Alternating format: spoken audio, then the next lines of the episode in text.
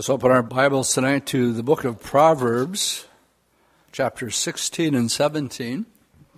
As we make our way through the scriptures, we're in the book of Solomon, written for his son to help him with the pitfalls of life.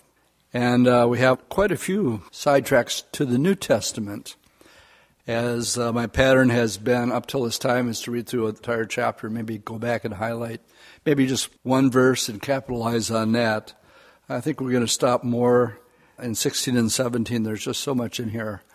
Let's begin by looking at chapter 16. We'll just read the first two verses. The preparations of the heart belong to man, but the answer of the tongue is from the Lord. All the ways of a man are pure in his own eyes, but the Lord weighs the spirit. The second verse all the ways of a man are pure in his own eyes. Until a person is convicted by the Holy Spirit, which John 6 tells us that's the primary reason the Holy Spirit was given, is to bring about a conviction. How can a person be saved unless people are sent out to preach the gospel? People are not aware of their sinful nature until they're confronted with it. So until a person hears the gospel, or until a person reads the scriptures, all the ways of man are pure in his own eyes. Now, with this verse, I'd like you to turn to the book of Romans in the New Testament, chapter 7. And Paul addresses this reality that until the law came, and I'm just going to interject that in saying until the Bible came, until he heard it. Let's pick it up um, where he talks about until I heard the law. Let's pick it up in verse 7. What shall we say then? Is the law sin? Certainly not. On the contrary, I would not have known, and that's what I want to emphasize. I would not have known, because everything would have been right in his own eyes. Paul said he was a Pharisee of the Pharisees. Concerning the law, he says, perfect. Got it down. Until it said, I would not have known sin except through the law, for I would not have known covetousness unless the law said, You shall not covet. So before the scriptures are presented to a person, and you begin to understand that the Bible is like a great big mirror that you hold up and you look in, and you begin to see all the imperfections. Prior to that, like Proverbs 16:2 says, that a man in his own eyes looks pretty good.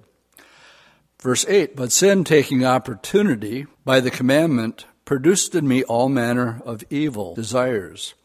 For apart from the law, sin was dead. I was alive once without the law, but when the commandment came, sin revived, and I died. And the commandment which was to bring life, I found to bring death. In other words, the more he tried to fulfill what the law actually said, it realized just what a predicament he was really in. He couldn't do it. For sin, verse 11, taking occasion by the commandment deceived me, and by it killed me. Therefore, the law is holy, and the commandment's holy, and is just, and there's good. There's nothing wrong. It says the law of the Lord is perfect, converting the soul. See, but it's the knowledge of the Word of God that brings about that conviction. It converts and brings that awareness. Uh, verse 13 Has then what is good become death to me? Question. Certainly not.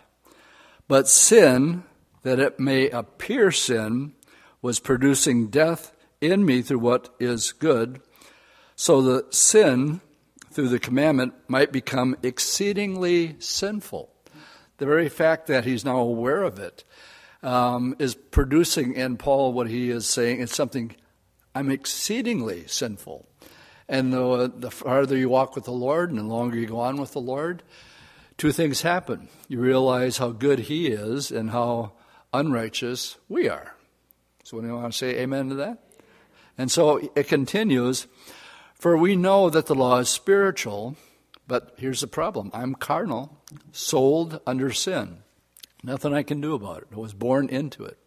For what I am doing, I do not understand. For what I will to do, that I do not practice. But what I hate, that I do. If then I do what I will not to do, I agree with the law that it is good. Everything, again, the law of the Lord is per- perfect. It converts the soul. It brings about this awareness, this great need uh, that we have. But how do, again, how do we come to that awareness? Well, through the book that you're holding in your laps tonight. But now it is no longer I who do it, but sin that dwells in me. For I know that in me, that is in my flesh, nothing good dwells. For to will is present with me. I agree. I want to always do the right thing. I always want to please God. And we all do. The problem is we don't. But how to perform what is good, I do not find. For the good that I will to do, I do, I do not do. But the evil I will not to do, that I practice. Now, if I do what I will not to do, it is no longer I who does it, but sin that dwells in me. Again, sin is the issue. And what brings about this awareness of my sin is the Word of God. The law, the law of the Lord, again, is perfect, converts the soul. I find then a law that evil is present with me, the one who wills to do good. For I delight in the law of God according to the inward man. I read it, I look at it, I say, this is right, this is good, this is the way it should be. But then I see another law in my members warring against the law of my mind and bringing me into captivity to the law of sin, which is in my members. It runs through our DNA, our blood, every part of our being. Oh, and then he comes to this truthful conclusion O wretched man that I am, who will deliver me from this body of death? So, this awareness. But again, let me be repetitive with verse 2 of Proverbs. The ways of man are right in his own eyes until he is brought to this awareness, and this awareness of our sinful nature only comes through this book that you're holding in your hand. O wretched man that I am, who will deliver me from this body of death? I'm a goner. I have no hope. I can't do it. And then he says, I thank God through Jesus Christ our Lord. So then, with my mind, I myself serve the law of God, but with the flesh, the law of sin. So we got this battle going on 24 7. And um, the only defense is um, a continuation the, the Bible talks about being washed in the Word. So here we are, Wednesday night Bible study. And it's like uh, physically saying, in, you've worked all day, you're hot, you're sweaty, I need a shower. And um, the Lord, in His graciousness, is still letting me play softball. I played softball on, on uh, Monday night, but then afterwards, I need a shower. Well, you just all you have to do is walk around in this world for a little bit, and you're going to get dirty. And uh, things that you take in during the day, it's just going to make you dirty. So you need to be washed in the, the Word. So I'm not going to leave that there without reading the first verse of chapter 8, verse 1. I'm in a real serious predicament. And the more I understand the Word of God, the more I become aware of my sinful nature. O wretched man that I am, what hope do I have? Well, here's the good news. I thank God. It's all about Jesus. Everything is about Jesus, what He did. He took my sin, He gave me His righteousness. Therefore, if I now have the righteousness of Christ, therefore there is no condemnation to those who are in Christ Jesus who walk do not walk according to the flesh, but according to the Spirit. So basically, what's going on here tonight, gang, is we're being bathed in the Word of God. It has a cleansing effect on who we are. And as it says, we're being changed from glory to glory. It's called sanctification, a sanctification process, where a little by little the Lord is working in you through the teaching of His Word. All right, let's go back to Proverbs and read it again. All the ways of a man are pure in his own eyes, but the Lord weighs the spirit. And again, um, this all is a result of the importance of being in the scriptures on a daily basis. Can't emphasize daily enough. We wouldn't even think twice about not eating. But the Lord says you can't live by bread alone, but by every word that comes from me. So in the same way, you don't you won't think about not starting your day without a good breakfast or good meals during during the uh, the day. Um, what's more important, your flesh or your spirit? And are you giving it the calories that it needs to sus- to sustain you uh, spiritually? The other thing that I'll just close this this verse with is chapter 8, verse 1 of uh, Romans. And, and that is don't let the devil beat you up because there is no condemnation if you're in Christ Jesus. You're righteous as far as he's concerned. You're justified as far as he is concerned. So Revelation 12 says that uh, the devil is the accuser of the brethren, accuses you day and night. So what you have to have is a shield of faith up to what? To quench the fiery darts. What's a fiery dart? Accusations from the devil. And when they come, you go, oh, oh, oh, oh, oh Romans 8 1, there is no condemnation here. You see, it's all been taken care of. I know who I am. Paul says, I know who I am. I'm a wretched man, but I also know who my Savior is. And he gave me his righteousness. And therefore, um, get thee behind me, Satan. You just don't listen to it. You have to bring every thought, the Bible says, into captivity. And it's, uh, the area of spiritual warfare is, is recognizing the whispering um, uh, in your ear. You know, as young kids, you're watching the cartoons, and one of the cartoons has the devil on one shoulder and an angel on another shoulder, and you know, try to get you to go the different ways. Well, that's there's a lot of truth to that. You have the Word of God and the Holy Spirit that you want to listen to, but at the same time, you have the accuser of the brethren in spiritual warfare. All right, let's pick it up, verses 3 and 4. Commit your works to the Lord, and your thoughts will be established. Now, the Bible says we're to acknowledge the Lord in everything we do. And some, you know, don't get carried away with it and say, Lord, what color socks should I put on this morning? I'm acknowledging you in everything you do. There's a, a, a place where you, this becomes absurd, um, and common sense needs to kick in. But um, in big decisions, especially talking to the Lord all the time, or just talking with Him, uh, the way Adam did in the, in the cool of the night, just having fellowship with the Lord and Him enjoying you and you and enjoying Him. That's what you were created for. You were created uh, to have fellowship with your Creator. So commit your works to the Lord, and your thoughts will be established. I wrote under when I was studying this today, I just wrote underneath it sound mind. That's what happens. Um, I'm not tossed to and fro with every little thing that blows through town. Um, I know the book well enough to know what's right, what's wrong, and it brings about a stability that's just there. And um, the more that you get rooted and grounded, then Jesus said, You're that person who built his house upon a rock. And the storms came, the winds blew, beat on the house, but it didn't fall because it was founded on a rock. The Christian life is, um, is uh, narrow, Jesus said, and it's difficult. And that's just straightforward, black and white, telling it like it is. And um, yet, the more you're anchored with the knowledge of the Scriptures, then you become sound in your mind, and um, you're not exempt from the storms of life. None of us are. But when they hit, you have a sound mind. And it's all because of the scriptures that brings that stability. Verse 4 The Lord has made all things for himself, yes, even the wicked for the day of doom. Now, this is what I'm also going to go to the New Testament. The idea of the Lord making all things for himself. Who? We're going to go to three places a good way to, to, to memorize this as we study the scriptures is certain patterns that begin to emerge um, that are interesting, like the 316s, just doing a, a Bible study on chapter 3, verse 16.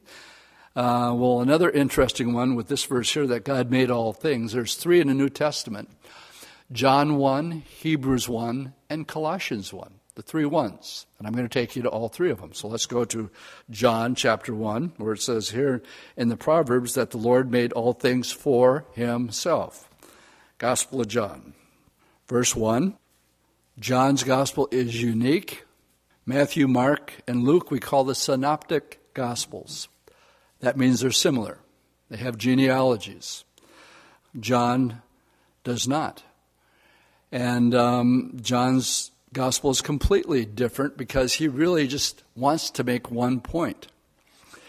And he bases his gospel around seven miracles and seven I am statements. And um, he ends the, the, the Gospel of John by, by saying, oh, well, let's just cheat just a little bit. Go to the last, go to the last verse of chapter 20. I wasn't planning on going here, but it's too good to, as long as we're going to start with verse 1, let's begin and end up. We'll go through the, we, we, can say we did the whole Gospel of John tonight. All right, verse 30.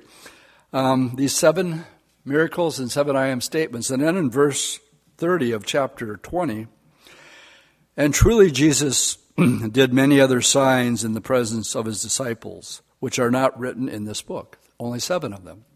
But these are written that you may believe that Jesus is the Christ, the Son of God, and that believing you will have life in his name.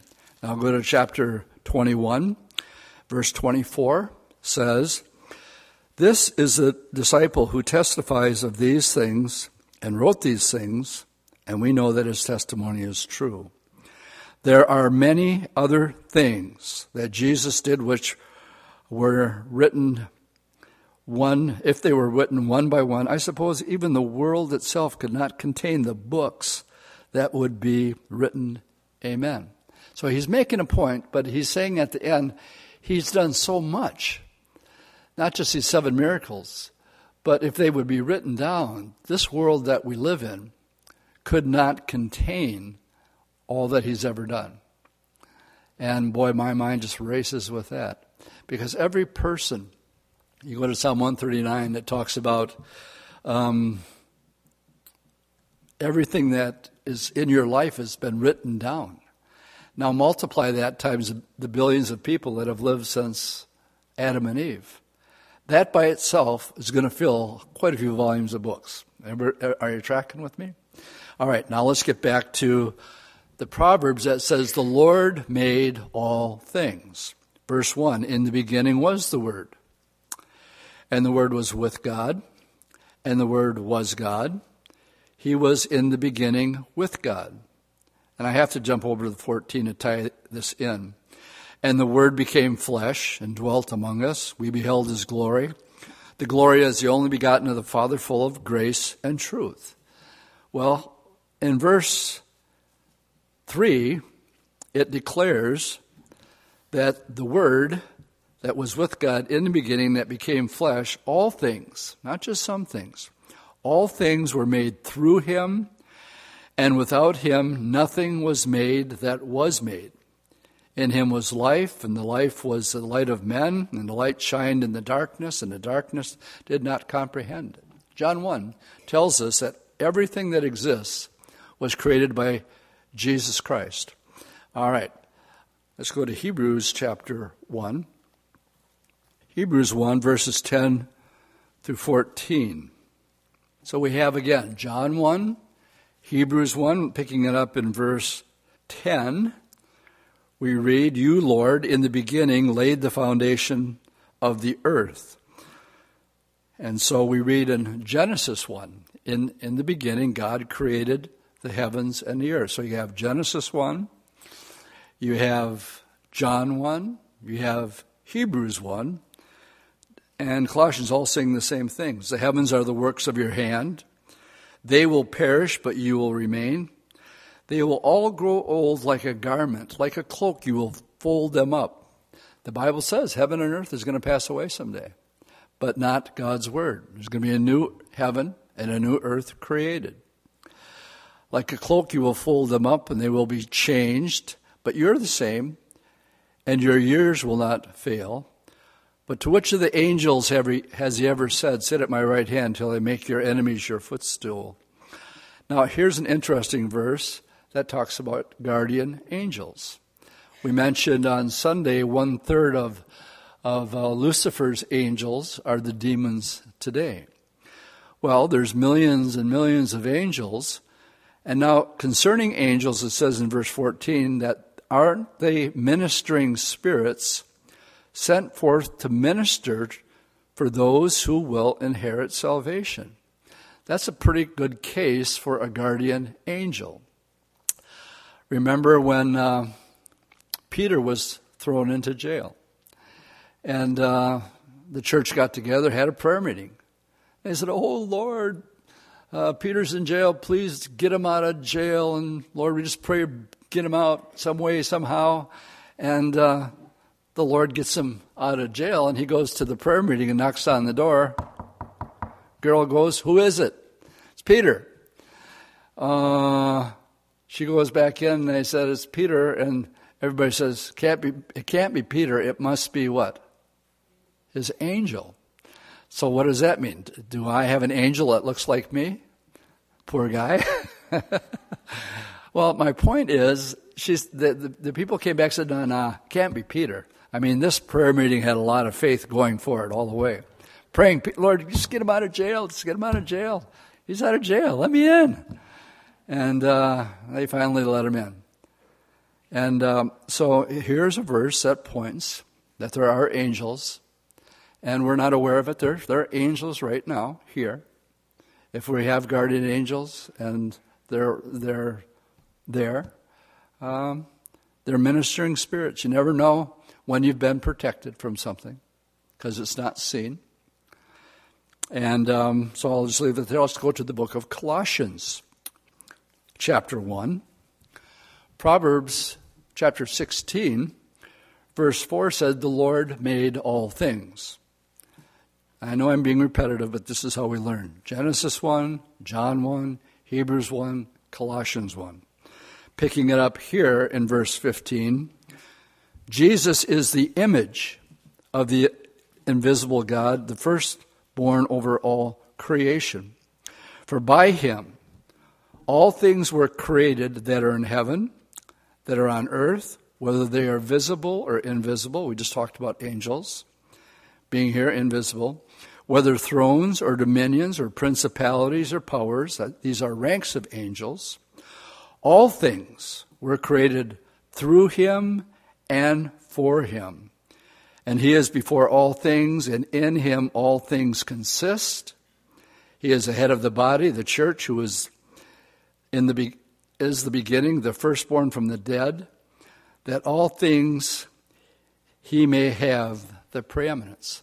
So let's go back to Proverbs chapter 16 and verse 4 tells us that the Lord has made all things what? For himself. And um, on Sunday, I mentioned that uh, all things are under his feet. And then Paul goes on to say, yet we don't see everything under his feet right now. But he is going to come back, and um, he will rule and reign over his kingdom, just like he promised. And so, verse 4 um, talks about even, even the day of, of the wicked for doom. Now, in verse 5, everyone who is proud in heart is an abomination to the Lord. Again, reflecting back on Lucifer on Sunday. Therefore, they join forces, none will go unpunished. Don't think that people will ever get away with anything. And you say, Well, I've been wrong. The Bible says, Vengeance is the Lord, and and um, I don't see the Lord taking vengeance. Well, maybe not right now. But nobody gets away with anything. If a person is unsaved, uh, turn with me to Revelation chapter 20, real quick. And remember, John said, I suppose that if everything the Lord did was ever written down in a book, I suppose the world itself couldn't contain the books. Well, here at the great white throne judgment, picking it up with verse 11, it says in Proverbs that uh, there, no man is going to get away with anything. Uh, verse 11 this is the great white throne judgment. Uh, this is not um, for the church or anybody who's been born again. These are people who have died in their sins and have not accepted Jesus Christ as their Lord and Savior. Verse 11. Then I saw a great white throne, and him who sat on it, whose face the earth and the heavens fled away, and there was found no place for them. And I saw the dead, small and great, standing before God, and books, plural, were opened. And another book was opened, which is called the Book of Life.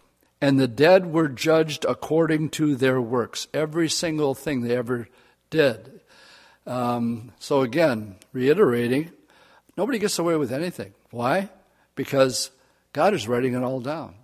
Every thought, every impure word you said, every lustful thought you ever had, it's all down. It's been written down.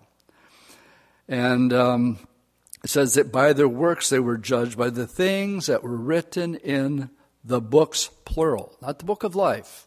These are the deeds of people who say, I want my day in court. Well, they're going to get it. And um, it, it, makes me think of that gospel track. uh, this, this was your life, a little Chick tract. And it, it shows a guy dying in his sin and standing before the great white throne judgment. And his whole life is, is going back. And all of a sudden, he's, he's checking out this girl who's, who's dressed kind of uh, not with a lot of clothes on. And I remember that part of the track goes, oh no, not that thought, not here, not now. But there it was. And um, there's nothing you can do. You can't declare yourself innocent. It's just going to be a, a recording that is going to be made aware from these books. The sea gave up the dead who were in it, and death and Hades delivered up the dead who were in them. And they were judged, each one according to his works. This is what Paul was saying. I don't want that. If, I, if that's the case, I have no hope because I don't do the things that I should. Things I don't want to do, those are the things I do. Oh, wretched man that I am. I am being in big trouble. I need help. But thanks be to God, because of Jesus, there's no condemnation anymore. So, if you want to be judged uh, according to your works, this is what is exactly going to happen. It says, Then death and hell were cast into the lake of fire. This is the second death. And anyone not found written in the book of life was cast into the lake of fire. Back to the book of Proverbs, where it says in verse 5 None will go unpunished. There's no exception to this rule. And that includes you and I, but our punishment was placed upon Jesus on the cross at Calvary. God, God is just if you've, if you've broken the law, then um, you're going to have to pay for it. Sometimes um, I was showing grace uh, yesterday. Uh, I, was, I was just driving home. I was doing 40 and a 25. And I look in my rearview mirror, and there's those blinking lights. and so I pulled over, and I go, busted. I just broke the law, and I knew it. And he comes over. I rolled down my window. I already had my driver's license out, and I, I hand it to him. He says, I got you doing 40 and a 25. And I said, Officer, if you, if you said you got me going 40 and a 25, I'm sure you're right. And um, he looked at my license and he says, um, Your address uh, isn't, isn't, the, isn't the same as um, um the reg- your driver's license isn't the same. When we have a cons- something that's not adding up here, what's going on? I said, do you, do you want to hear my story? He says, go for it. so we have a conversation. I says, well, my pipes broke in my house and on Lake Winnebago in the middle of January. We have some gracious people from our fellowship that have allowed us to stay in, in their home, and that's where I'm headed right now. And uh, he said, "Good story." And I said, "I'll be," and then he said, "I'll be right back." so I'm I'm getting ready. I, I, look at this as an opportunity. I'm going to get a ticket, but I also get to get, give away a God of wonders to this guy. Um, before I was saved, I was paranoid all the time. You know, if I saw a cop and the red lights go on, I, I was wondering, "Where's my stash? And is he going to find it?" And so I was always, I was always paranoid. But now I look forward to it, getting pulled over. And so he pulls me over and, and he comes back and um, um, he asked me what I did, what and I had to tell him, and I wanted to tell him actually. I said, Well, I'm the pastor at Calvary Chapel in Appleton. And he says, I'm a Christian too. And I was handing him a God of Wonders at the same time. So um, we're sitting there fellowshipping along the side of the road after he gave me a warning. Now, he could have given me, it would have been three points and 98 bucks. And he says, um, um, I'm going to let you off with a warning. So he, he was showing me mercy. But uh, I could have, I broke the law. There's no getting around it. And in, this case, um, uh, we, he was telling me about a DVD he had just watched. He says, "Wow, this looks really good. I can't wait to get home to to uh, put it on." So I had good fellowship with a cop after uh, having, a, uh, uh, and on top of it, his name was Adam. All right. Um, so let's go on. I could tell that story for all night. I came in and I said, Look at this, honey. Look what I got. and I showed her the ticket. I said, It's a ticket. She goes, Oh, no. I said, He got me off with a warning. All right, verse, um, pick it up in verse 6. In mercy and truth, atonement is provided for iniquity. And by the fear of the Lord, one departs from evil. When a man's ways please the Lord, he makes even his enemies to be at peace with him. Better is a little with righteousness than vast, vast revenues without justice. A man's heart plans his way, but the Lord directs his steps. Now, I can't read that proverb without thinking about the irony of how God leads people. He actually puts a desire in your heart to do something. I want to do this. So you, all of a sudden you want to do something, but then it goes on to say, but the Lord directs their steps. The classic story that I always tell is the real reason um, Pastor Chuck moved to Huntington Beach and, and Costa Mesa. It's because it's the, he's a surfer and uh, he loved to surf, and he would tell us straight out, I moved here because I wanted to surf. Well, that was in his heart. But what was directing his steps was to start Calvary Chapel with 25 people. So that was in his heart, but the Lord was directing him that whole time. All right, let's read through till we stop at verse 20. Even through divination is on the lips of the king, his mouth must not transgress in judgment. A just weight and a balance are the Lord's. All the weights in the bag are his work. It is an abomination for kings to commit wickedness, for a throne is established by righteousness. Righteous lips are the delight of kings, and they love him who speaks what is right. As messengers of death is the king's wrath, but a wise man will appease it. In the light of the king's face is life, and his favor is like a cloud of the latter rain. How much better it is to get wisdom than gold, and to get understanding to be chosen rather than silver. And yet, that's what men pursue today. And the, the thought is that this is going to make him happy or satisfied. but the truth of the matter is, wisdom brings that contentment and understanding. The highway of the upright is to depart from evil, and he who keeps his way preserves his soul. Um, this was our text on Sunday. Pride goes before destruction, a haughty spirit before a fall. I contrasted that. We use Lucifer as the proudest of all God's creation. But better to be of a humble spirit with the lowly than to divide the spoil with the proud. And we talked about Moses. And the main point of Sunday's message was both are a choice. A person chooses to be proud, he chooses to go down that road. And I took you to the book of Isaiah, and we talked about the five I wills. I will do this, I will do this, I will do this, five of them. It was a choice Lucifer made. Then we talked about Moses, the humblest man, meekest man in all the earth, according to the scriptures. And then I took you to the book of uh, Hebrews 11, and it said that Moses chose to forsake the pleasures of Egypt, choosing rather to have suffering with God's people. So it, was a choice that was Moses's to make, rather than to enjoy the passing pleasures of sin for a season. So as you look at verse 18, just flashing back quickly on Sunday, pride is dangerous, and hum- and walking humbly, but to do rightly and to judge love mercy and to walk humbly before our God is the admonition here. Um, verse 20 He who heeds words wisely will find good, and whoever trusts in the Lord, happy is he. Now, I think the secret to happiness is really contentment. And with that, I want you to turn to Matthew chapter 6 in the New Testament. Whoever trusts in the Lord, happy is he. Happy people.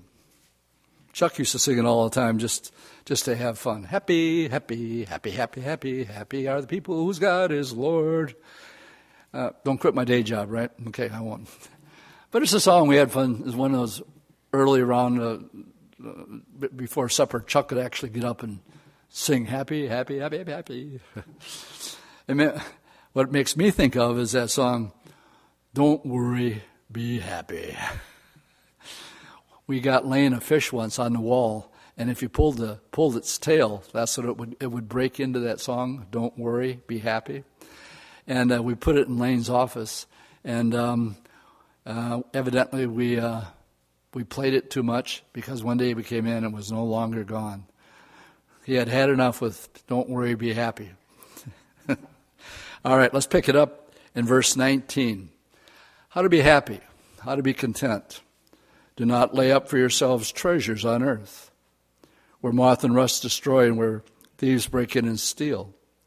But lay up for yourselves treasures in heaven, where neither moth nor rust destroy, or thieves do not break in and steal. For where your treasure is, there is your heart will be also. We'll talk about a happy heart and being content, but here's a secret of it right here how to be happy. The lamp of the body is the eye. Therefore, your eye is good, your whole body will be full of light. But if your eye is bad, your whole body will be full of darkness. If therefore the light that is in you is darkness, how great is that darkness? Jesus said, You are the light of the world. You're the salt of the earth. Let it shine. Uh, don't don't hide it. Don't put a, a, a, a, bucket on top of it, but be that light on top of a hill that can be seen. And then he says you can't have it both ways. You can not serve two masters, for you're either going to hate the one and love the other, or else you'll be loyal to the one and despise the other. You can't serve God and money. Therefore, I say to you, do not worry. Well, that's another way of saying, I don't want you to worry. I want you to be happy, satisfied. Do not worry about your life, what you're going to eat, what you're going to drink, about your body, what you're going to put on. Is not life more than the food and the body, more than the clothing? And he says, Look at the birds of the air, for they neither sow nor reap, neither do they gather into barns, yet your heavenly Father feeds them. Are you not much more valuable than they? Which of you, by worrying, can add one cubit to your stature? Now, Jesus is giving the rationale if you're a worrywart or you worry about things. Um, what's it going to change? Go ahead and worry. It's not going to change anything. So, why do you worry about clothing? And then this sort of backhanded slap at Solomon, who's writing the Proverbs. Um, um, Consider the lilies of the field, how they grow. They neither toil nor spin. And yet I say to you, even Solomon in all of his glory was not arrayed like one of these. Now, if God so clothed the grass of the field, which today is and tomorrow is thrown into the oven, will he not much more clothe you, O you of little faith? Therefore, do not worry, saying, Well, what are we going to eat? And what are we going to drink? Or what are we going to wear? For these are the characteristics of non believers. That's what verse 32 is saying. This is what Gentiles, This is what they live for. This is what they pursue. And they are not happy at, with all that. For your heavenly Father knows that you have need of these things, but seek first the kingdom of God and his righteousness. Make that your number one pursuit, and all these things will be added unto you. Therefore, do not worry about tomorrow, for tomorrow will worry about its own things. This is such wisdom. Um, and how many people I know and you know that have no peace because of something that happened in their past? When we read forgetting those things that are behind, we're told to forget them, leave them behind. Or you know people who are worried about something that's going to happen tomorrow. And they're losing sleep over, well, what's going to happen? What's going to happen tomorrow? But the Lord here says clearly, don't do that either. Therefore, don't worry about tomorrow, for tomorrow uh, has its own things. Sufficient for the day is its own trouble. Here, the Lord is saying, literally, you got enough going on. Just worry about what's happening. Take it one step at a time today. This is where the scripture comes to life when Jesus says, You're going to know the truth, and the truth is going to set you free. Well, what's the truth? Well, my past has been taken care of. You see, all my sins have been forgiven. And it's all been forgotten as far as east is from the west. I don't have to worry about it. And as far as my future, well, I've been I've read the book of Revelation, the promises that are there. I have eternal life. I have some treasure in heaven. I don't know how much. That'll be revealed at the judgment seat of Christ. So my future is looking really, really good.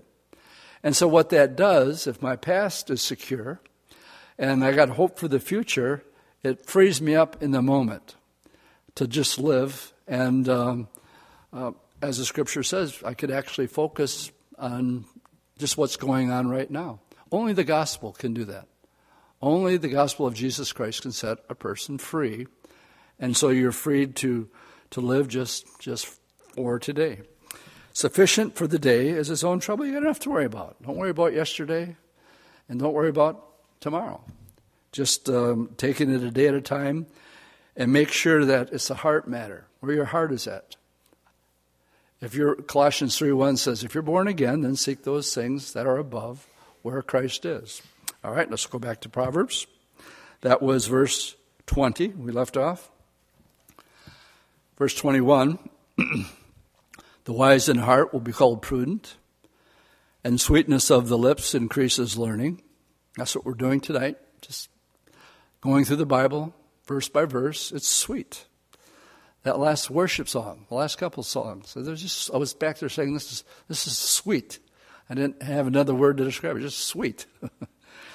Understanding is a wellspring of life to him who has it, but the correction of fools is folly.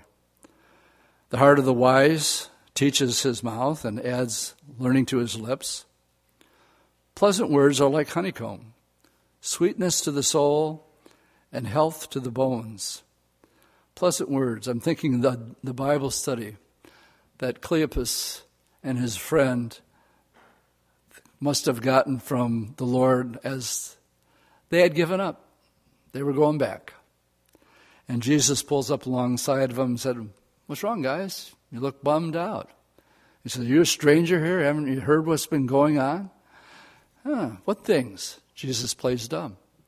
Well, Jesus of Nazareth, we'd given everything, we'd follow him, but he's dead, and we're going home. And he says, Oh, foolish of heart, oh, foolish of heart, and slow of heart to believe all that the scriptures say concerning Jesus. And what he does, beginning with Moses, he gives them an Old Testament Bible study. And as they're walking and talking to Jesus, what I wouldn't give to know what that what Jesus spoke to them. But all it tells us is the result it had on Cleopas and his buddy. And as the scripture says here, it's sweetness to the soul and health to the bones. These guys went from totally rejected disciples who were given up and going home till it was getting dark and they said, Well, why don't you come on in and have supper with us? And Jesus said, Okay. And we don't know. You have to speculate how the Lord revealed himself to these guys. Maybe he went to pray. He says, Let's pray, guys. oh, it's you. And after the Lord disappeared, it says, Didn't our hearts burn within us when he spoke his words to us? And I, that's what's being spoken to here is sweetness to the soul. It took these guys that were so bummed and discouraged, given up, going home. They run back to Jerusalem. And they say, The Lord is risen indeed, and he's appeared to Peter. So somewhere in that conversation, they had that awareness that, that he had a one on one meeting with, with Peter. There's a way that seems right to man, but the end is the way of death. How many people that you know think they got their act together. They don't need the Lord. They're going to make it on their own. Seems right to them, but the way is the end of death. Um, by the way, this, this is uh, repeated, this verse here, in Proverbs 14, verse 12. And you say, well, why is it repeated? Well, uh, uh it's, it's an important one to remember. But the end is the way of death. The person who labors, labors for himself. For the hunger, hungry mouth drives him on. An ungodly man digs up evil, and it is on the lips like a burning fire. And a perverse man sows strife. And a whisper separates the best of friends. He's talking about people with loose lips that like to slander and gossip, basically. A violent man entices his neighbor and leads him in a way that is not good. He winks his eye to devise perverse things he presses, uh, his, he presses his lips and brings about evil. And the silver uh, haired head is a crown of glory. It is found in the way of righteousness. And in verse 17, he who is slow to anger is better than the mighty, and he who rules his spirit than he who takes a city. And I'll read verse 33 and then come back to verse 32. It says, The lot is cast into the lap, but it is every decision is from the Lord. Let's go back to, uh, let, let's take this one right here. The lot is cast from the lap, but every decision is from the Lord. Without having you turn there, in the book of Acts, oh, let's do it. Let's turn to the book of Acts. Wasn't planning on going there, but let's, let's just take a time. Because here's a perfect illustration of this taking place in Acts chapter uh, 1. It was Peter who stood up in verse 15. He says, In those days, Peter stood up in the midst of the disciples uh, together with the number and names of about 120. And he said, Men and brethren, the scriptures have to be fulfilled, which the Holy Spirit spoke before by the mouth of David concerning Judas, who be, became a guide to those who arrested Jesus. For he was numbered with us and obtained a part in this ministry. Now, this man purchased a field with the wages of iniquity and falling headlong. Uh, he burst open in the middle and his entrails gushed out. It's pretty graphic. And it became known to all dwelling in Jerusalem, so that field is called in their own language Akeldama, that is the field of blood. For it is written, in the Psalms, let his habitation be desolate, and let uh, no one live in it, and let another take his office. So Peter is quoting Psalm uh, 109, verse 8. Let another take his office. Therefore, he says, of these men who have accompanied us all this time that the Lord Jesus went out from among us, uh, beginning from the baptism of John to the day he was taken up from us, one of these must become a witness with us of his resurrection. And so basically, Peter is taking it upon himself, saying the scripture said uh, somebody's got to take his place. It's got to be somebody who has been with us from the beginning and actually saw the Lord ascend into heaven. And they picked two. Joseph called uh, Barsabas, who was surnamed Justus, and Matthias.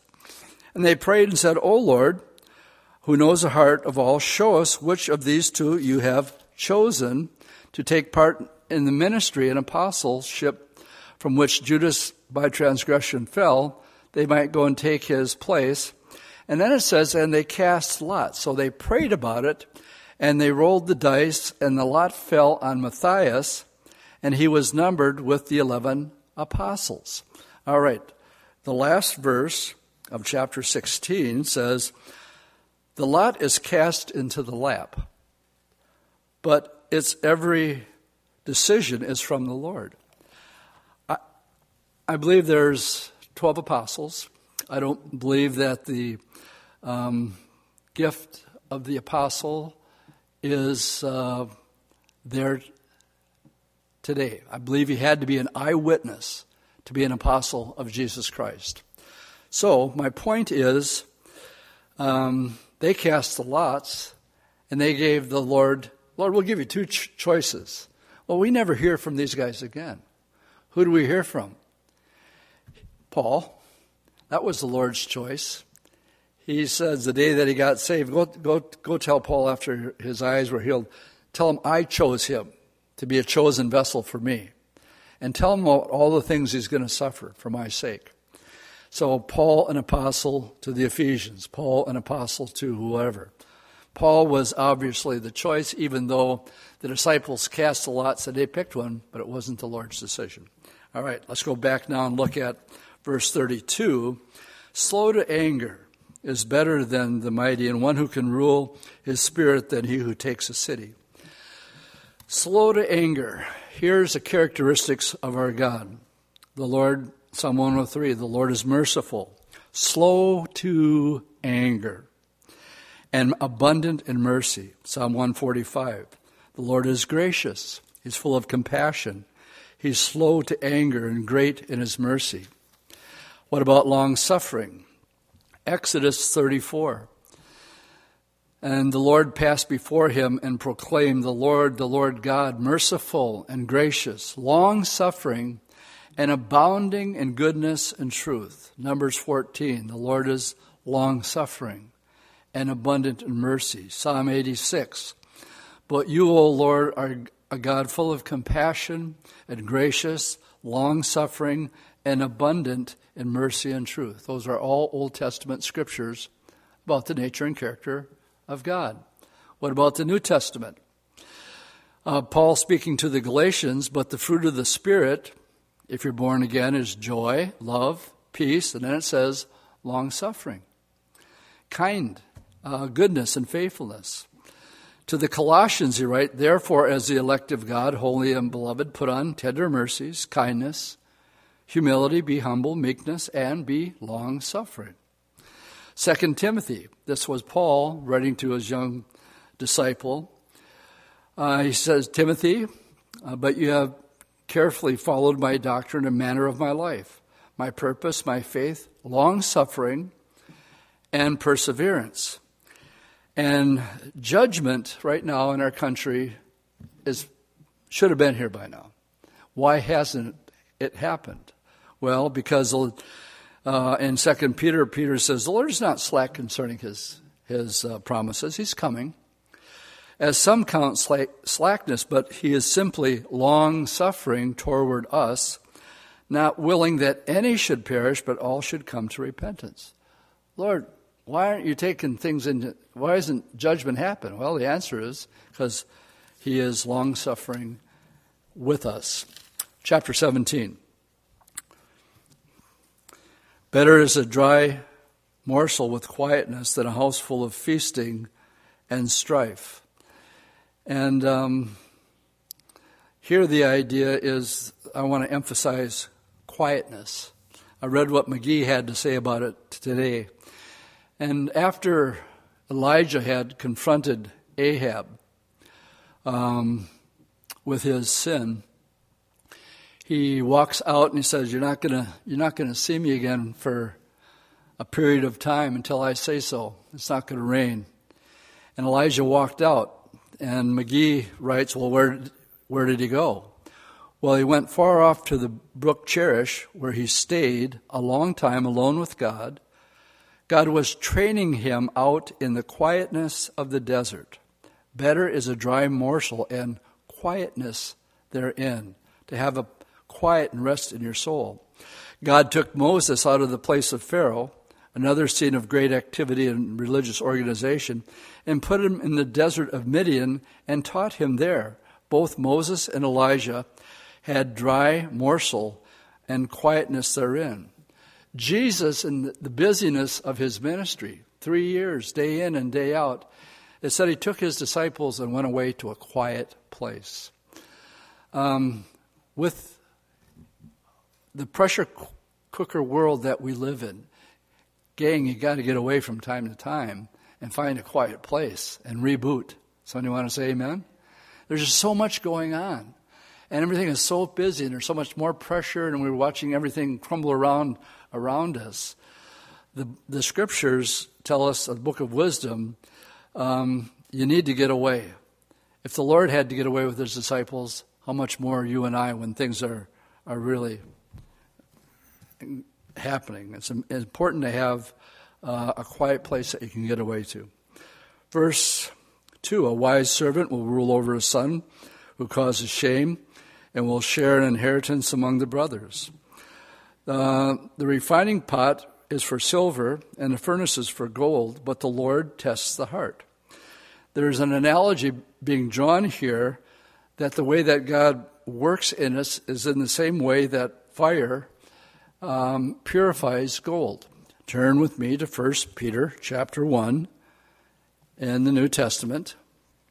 We'll just look at a couple verses. This is exactly what Peter says about the importance of going through trials. Now, nobody likes trials. I don't like a trial. And um, who does? But they're going to come. Uh, 1 Peter 1, verse 5 who are kept by the power of God through faith for salvation, ready to be revealed in the last time. In this you greatly rejoice, though now for a little while, if need be, you have been grieved by various trials. Why? That the genuineness of your faith, being much more precious than gold that perishes, though it is tested by fire, may be found to praise, honor, and glory at the revelation of Jesus Christ. It's necessary. He says you're going to have to go through the fire in order to be purified.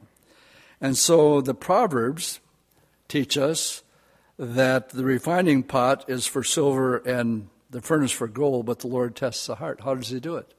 He allows a trial to come. All right, moving right along. Let's go and see how far we can get. An evil doer uh, gives heed to false lips, and a liar listens eagerly to spiteful tongue. He who mocks the poor reproaches his maker, and he who is glad at calamity will not go unpunished. I could not read this verse today without flashing back on 9 11 2001. And um, then I saw cameras of Muslims in the Middle East dancing in the streets because the Twin Towers came down. What does it say? He who is glad at calamity will not go unpunished. The Lord's watching all that. Remember, nobody gets away with anything. Children's children are, are a crown of, of old men, and the glory of the children is their father. Excellent speech is not becoming to a fool, much less lying lips to a prince. A present is a gracious stone in the eyes of its possessor. Wherever he turns, he prospers. He who covers a transgression seeks love, but he who repeats a matter separates the best of friends. In other words, a talebearer. Reproof is more effective for a wise man than a hundred blows on a fool. And an evil man seeks only rebellion, therefore, a cruel messenger will be sent against him. Let a man meet a bear robbed of her clubs rather than a fool in his folly. And whoever rewards evil for good, evil will not depart from his house. Let me have you turn to the book of Romans, chapter 12, and I want to read two verses there. It says here, whoever rewards evil for good, evil will not depart from his house. Romans chapter 12, verses 17 through 21. Verse 17 tells us that we are to repay no one evil for evil. Have regard for good things in the sight of all men. And if, if it's possible, as much as depends on you, live peaceably with all men. I like this verse because it says, give it your best shot. Some people are impossible just to live with, as being said. But it says here, do it, give it your best shot. As much as you can, as you can, live peaceably with all men. Beloved, do not avenge yourself, but rather give place to wrath, for it is written, Vengeance is mine, I will repay, says the Lord. Therefore, if your enemy is hungry, feed him. If he's thirsty, give him a drink. If in so doing you will heap coals of fire on his head. Do not be overcome by evil, but overcome evil with good. Some people say, what does that mean? Put coals of fire on your head? Am I supposed to go and get my charcoal boiler out and dump it on somebody's head? No, it means blow their mind. That's what it means. They're not expecting you to do good when they've done you bad. So we read in verse 13 of Proverbs chapter 17 whoever rewards evil for good, evil will not depart from that house. The beginning of strife is like releasing water. Therefore, stop contention before a quarrel starts. He who justifies the wicked and he who condemns the just, both of them are like an abomination to the Lord. Why is, why is there in the hand of a fool the purchase price of, of wisdom, since he has no heart for it. Um, this is our text for Sunday. A friend loves at all times, and a brother is born for adversity. And a man devoid of understanding shakes hands in a pledge and becomes surety for his friend. He who loves transgression loves strife, and he who exalts his gates seeks destruction. He who has a deceitful heart finds no good, and he who has a perverse tongue falls into evil. And he who begets a scoffer does so in sorrow, and the father of a fool has no joy. A merry heart does good like a medicine, but a broken spirit dries up the bones. Again, here's a Chuckism as we begin to wind things up here tonight. a merry heart. Um, one of Chuck's Chuckisms was don't take yourself too seriously. Because it can, it can just be overwhelming if you, you're totally serious all the time without joking around and, and messing around. I, I had a, Chris Cantana gave me a call today and I said, What'd you call it for? And he said, um, uh, because I just wanted to tell you how much I enjoyed having Bruce Carroll do our Sunday morning and Sunday evening, and what a cool guy he is. And he said, I just wanted to call you and tell you. And uh, they went out to eat, and he Bruce had his son with him, and his son. They were going to dinner, and they were getting they were, they were pretending they were fighting, you know, just like a father and son. And um, uh, Chris's daughter Brittany's getting married, and Brittany was with her dad, and Brittany looks at Chris and said, Dad, look at Bruce and his son. They're just like us. Because they were just messing with each other. My point, you know, we're serious when it comes to preaching the gospel. But uh, there's times when, when we need to lighten up and have fun and just mess around with the brethren. And uh, it's a merry heart. Merry heart does good like a medicine, but a broken spirit dries the bone. A, wick, a wicked man accepts a bribe behind the back to, per, to pervert the way of justice. Wisdom is in the sight of him who has understanding, but the eyes of a fool are on the, on the ends of the earth. A foolish son is grief to his father and bitterness to her who bore him. Also, to punish the righteous is not good, nor to strike princes for their uprightness. Last two verses. He who has knowledge spares his words, and a man of understanding is of a calm spirit. Even a fool is counted wise when he holds his peace. When he shuts his lips, he is considered perceptive. I stole this from J. Vernon McGee, and I will close with it tonight. This proverb has humor to it. It says that it pays to keep your mouth shut And then he tells this quick little story. He says, An Arkansas farmer had a son who was simple. Folks would, would say um, that he was not all there.